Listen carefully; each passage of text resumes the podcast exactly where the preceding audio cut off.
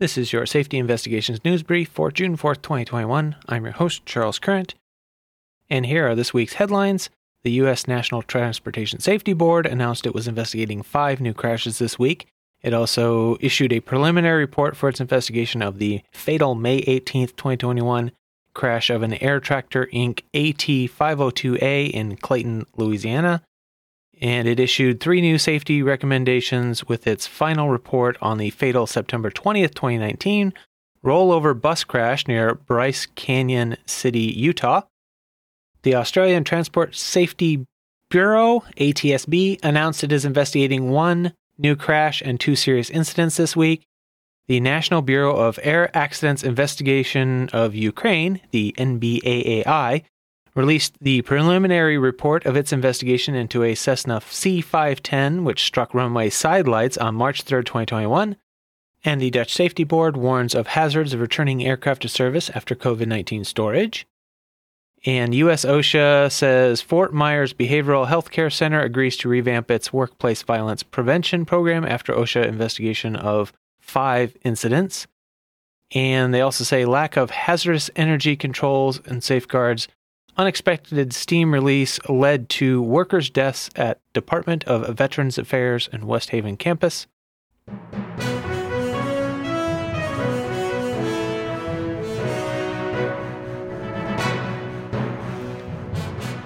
Links to all stories discussed can be found in the show notes, which will be located at safetyinvestigations.net if you choose to look them up. So, this week, the U.S. NTSB announced it is investigating several new accidents. The May 28th crash of a Lancair Evolution airplane in McDermott, Ohio. The crash of a Cessna 172S in Eden, Utah on May 29th. The May 29th crash also of a PZL 104 airplane in Houston, Texas. And the crash of a Cessna Citation 501 airplane in Smyrna, Tennessee on May 30th and the June 1st crash of a Beech A23 airplane in Pinnacle, North Carolina.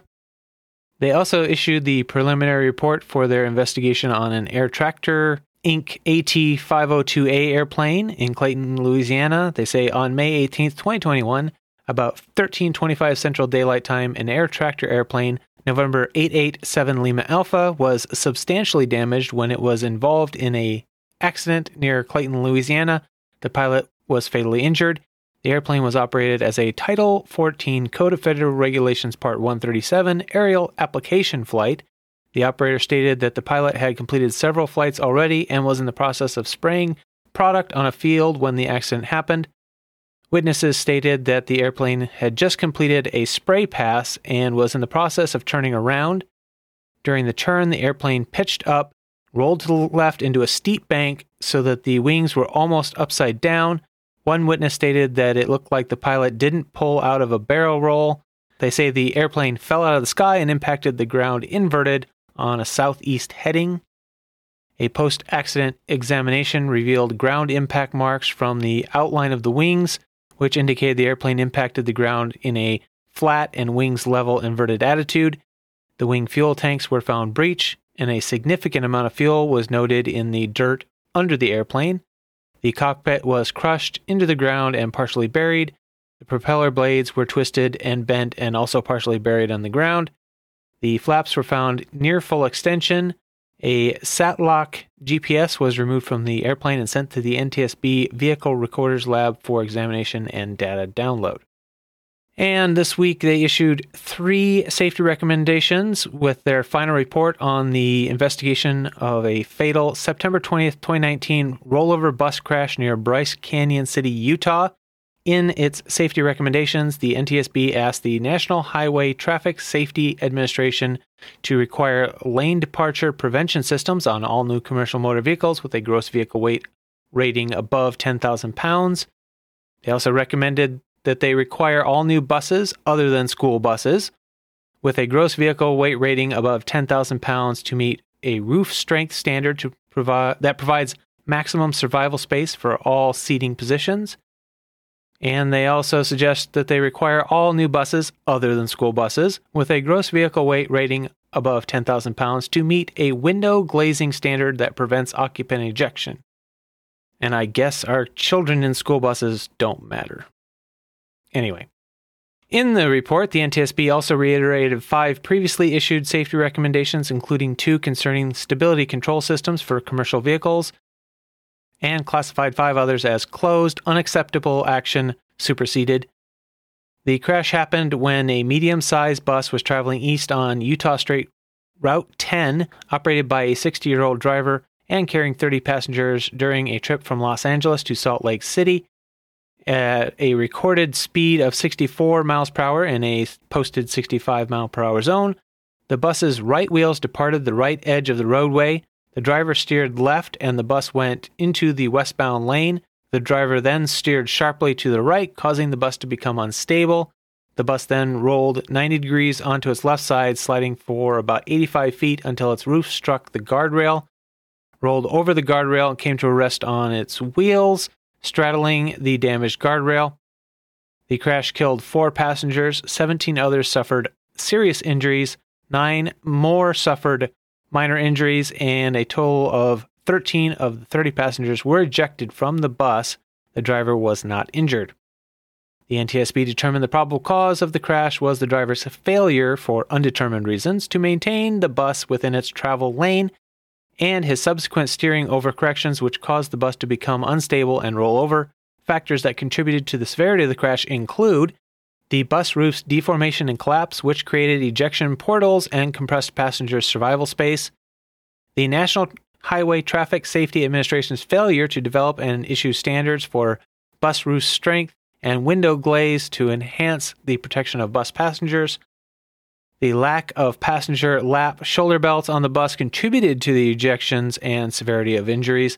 NTSB investigators determined driver experience, licensing, alcohol or drug use, fatigue, distraction, and or medical issues were not factors in the crash, nor was the mechanical operation of the bus. Similarly, highway design markings, signage, and friction characteristics of the highway were not considered as factors in the crash. Motor carrier operations and state or federal oversight of the motor carrier American Shenjaya, I'm not sure how that's pronounced, were also ruled out as factors in the crash. Highway accident report is available online. Link in the show notes. The docket will also be linked in the show notes. The Australian Transport Safety Bureau, or ATSB, is investigating a collision with terrain accident involving a Robinson R 22 helicopter 70 kilometers west northwest of Hay, New South Wales on 26 May 2021. During aerial agricultural operations, the helicopter collided with terrain. The helicopter sustained substantial damage, and the pilot, the sole occupant, was fatally injured.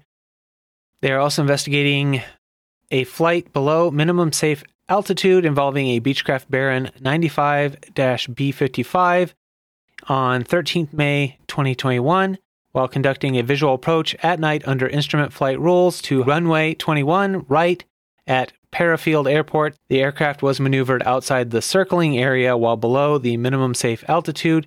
The pilot lost visual contact with the runway and, after regaining visual contact, maneuvered the aircraft to rejoin the circuit for runway 21 right.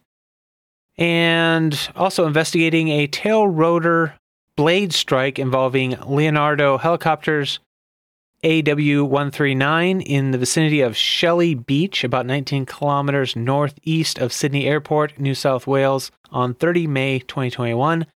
They say while conducting single pilot EMS flight, the aircraft was flown into a confined area and unimproved landing site with the aid of goggles. During the later stages of the approach, the aircraft drifted towards terrain. The crew aborted the approach and elected to conduct a precautionary landing about one kilometer away. Inspection of the aircraft's vertical fin and tail rotor blades revealed the aircraft had contacted tree foliage while maneuvering in the confined area. The next story is from the National Bureau of Air Accidents Investigation of Ukraine, also known as the NBAAI. They released their preliminary report of an investigation into a serious incident which took place with a Cessna C 510 on March 3, 2021. The circumstances in their report say on 3 3 2021, the Cessna C 510 was performing a night flight in visual meteorological conditions from Uniform Kilo Kilo Kilo to Uniform Kilo Oscar Oscar. At 1802 UTC, the crew requested permission from the taxi controller to start taxiing. Taxiing of the aircraft from the L8 stand to the start point of taxiway TW2 was performed along the apron following the Follow Me vehicle. Then the crew taxied along TW2 ahead of the Cessna C510 and AN74 aircraft of the Aviation of the National Guard of Ukraine was taxiing for takeoff.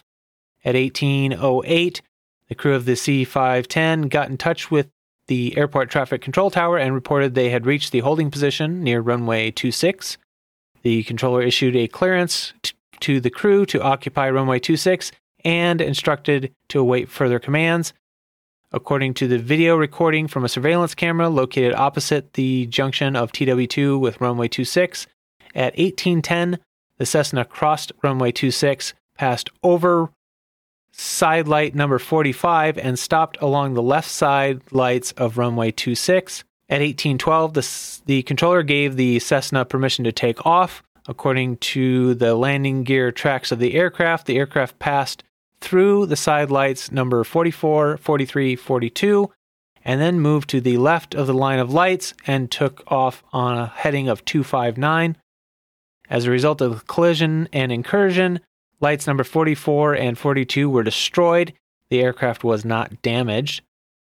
The Dutch Safety Board is currently investigating two serious incidents involving airliners that had not been used for some time due to the pandemic Immediately after takeoff, both planes encountered problems with speed and altitude indications. These ongoing investigations already give the Dutch Safety Board a reason to issue a warning regarding the risks with recommissioning of commercial aircraft, it says. So on October 3rd, 2020, a Boeing 737 800 returned to Amsterdam uh, I don't know how to pronounce these names, uh, airport following an airspeed anomaly. On April 24, 2021, a Boeing 737 700 diverted to Amsterdam, air, the same airport, when the flight crew noticed a discrepancy in the altitude and airspeed data after takeoff from Rotterdam Airport. When the aircraft are temporarily out of service, the systems that measure air pressure is covered the, this prevents the pipes from becoming clogged by insects, for example. The cover must be removed again before using the aircraft. After a long period of storage, pipes that are part of the same system are normally loosened and cleaned. The pipes should then be reconnected. The air pressure system provides essential information for two important flight instruments a speedometer, or airspeed indicator, and altimeter. In one of these incidents, a protective cover was not removed. In the other incident, some pipes were not correctly connected. In both cases, this led to pilots being presented with incorrect altitude and speed information. I apologize if this reads a little strange because this is translated from Dutch. In both incidents, the Dutch Safety Board is investigating. The weather conditions were such that the crew could use visual references outside the aircraft. As a result, they succeeded in controlling the speed and attitude of the aircraft with the warning the Dutch Safety Board wants to alert airlines to the safety risks that can arise when aircraft are put back into service after a period on the ground. The expectation is that this will happen frequently in the coming months due to the relaxation of the COVID 19 measures. The U.S. Department of Labor, Occupational Safety and Health Administration has reached a settlement with Fort Myers Behavioral Health Care and Residential Treatment Facility to prevent future employee injuries after a series of violent incidents in the spring and fall of 2020. Solace Care Inc. has accepted an OSHA finding that it exposed behavior health technicians to attacks on five occasions in 2020 when workers were spit on, kicked in the ribs, and suffered sprains, cuts, fractures, and a concussion. OSHA issued the center a serious citation for failing to adequately protect workers from patient on staff violence and a other than serious citation for failing to report a worker hospitalizations within 24 hours. Solace Care agreed to pay $6,747 for these citations. As part of the settlement, the company will hire a qualified consultant to improve its workplace violence prevention program. Develop a way to alert workers to violent patients and triggers that may lead to violence, revise its safety protocols, increase staffing, provide worker training, and improve communication about safety. And two workers at a Bridgeport Veterans Healthcare facility suffered fatal injuries caused by hot steam after a metal fixture on the main steam line blew off. The workers had just finished making repairs to the steam pipe within the U.S. Department of Veterans Affairs Connecticut Healthcare System West Haven campus in November of 2020.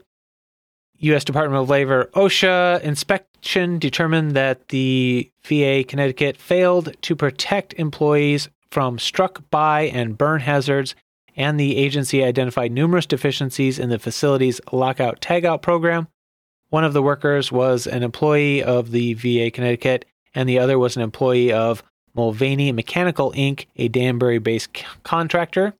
OSHA also found the VA Connecticut program failed to properly shut down to avoid additional and, or increased hazards to employees, relieve or render safe all potentially hazardous residual energy, such as condensate water, maintain adequate procedures for isolating each steam main branch supplying campus buildings, conduct a periodic inspection of all lockout tagout procedures to correct any deviations or inadequacies, provide adequate training to supervisor employees, retrain employees when there was a change in their job assignments or a change in machines, equipment, or processes that presented a new hazard, notify affected employees of the application and removal of lockout tagout devices, inform Mulvaney Mechanical of VA Connecticut's lockout tagout procedures, and ensure each authorized employee affix a personal lockout or tagout device to a group lockout device before working on the machine or equipment. OSHA issued nine notices of unsafe and unhealthy working conditions to the VA Connecticut for one willful, three repeat, and five serious violations. Under Executive Order 12196, federal agencies must comply with the same safety and health standards as private sector employers covered under the OSHA Act. The federal agency equivalent to a private sector citation is a notice of unsafe and unhealthy working conditions. OSHA cannot propose monetary penalties against another federal agency for failure to comply with OSHA standards. If the U.S. Department of Veterans Affairs were a private sector employer, the total penalty would amount to $621,218. OSHA cited Mulvaney Mechanical Inc. for four serious violations with $38,228 in proposed penalties for failing to develop and document and use lockout tagout procedures for the control of potentially hazardous energy, adequately train employees on the methods necessary to isolate and control energy, inform VA Connecticut of Mulvaney Mechanical's lockout tagout procedures, and ensure that each authorized employee affix a personal lockout or tagout device to the group lockout device. And that's it for this week's news. Remember, you can find full show notes with links at safetyinvestigations.net. You can follow or subscribe to this podcast on most podcasting apps. And thank you for listening.